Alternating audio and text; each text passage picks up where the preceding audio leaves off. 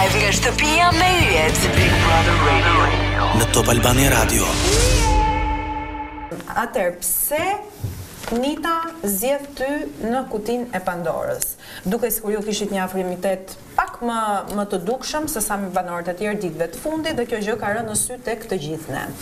Si u ndjeve ti, mbas përzjedhjes në këtë nominim që Le të themi është Po të lutem tregohu i sinqertë, të lutem. Tani se na dëgjojnë dy dynjaja. Je përballë dy po. vajzave po. që kanë këtu 80 e ca ditë, janë vajza të dyja bashkë, kanë një lloj fuqie, kanë një lloj pëlqimi tek publiku, ti si ndihesh? Tani situata, tani unë mora një në një moment Jo se nuk e prisja, me thënë të vërtetën, nga Nita, duke e marrë për, duke kuptuar dhe Nitën në disa kapacitete të të luajturit, nuk po them kapacitete njerëzore, sepse Nita ka një background dhe një pasuri të brendshme të bollshme. Por mendoj, do ta bëj ta kthej përgjigjen shpejt.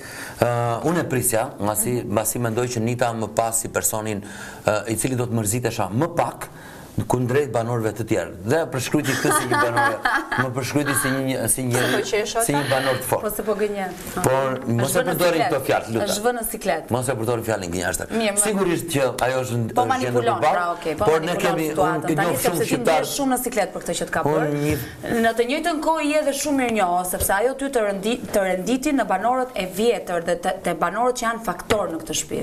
Dhe ky nominim ty të duhet. Ti e shikon si lojtar këtë dhe për në në opinionin tim duhet ta falenderosh që të ka fut në këtë. Tani unë e falenderoj se menjëherë pas nominimit unë e kam takuar Nitën i kam thënë faleminderit që më zgjodhe mua, ajo mendoi se unë do të isha i mërzitur dhe i thashë në mënyrë absolute nuk jam i mërzitur, veç pak. Publicitet.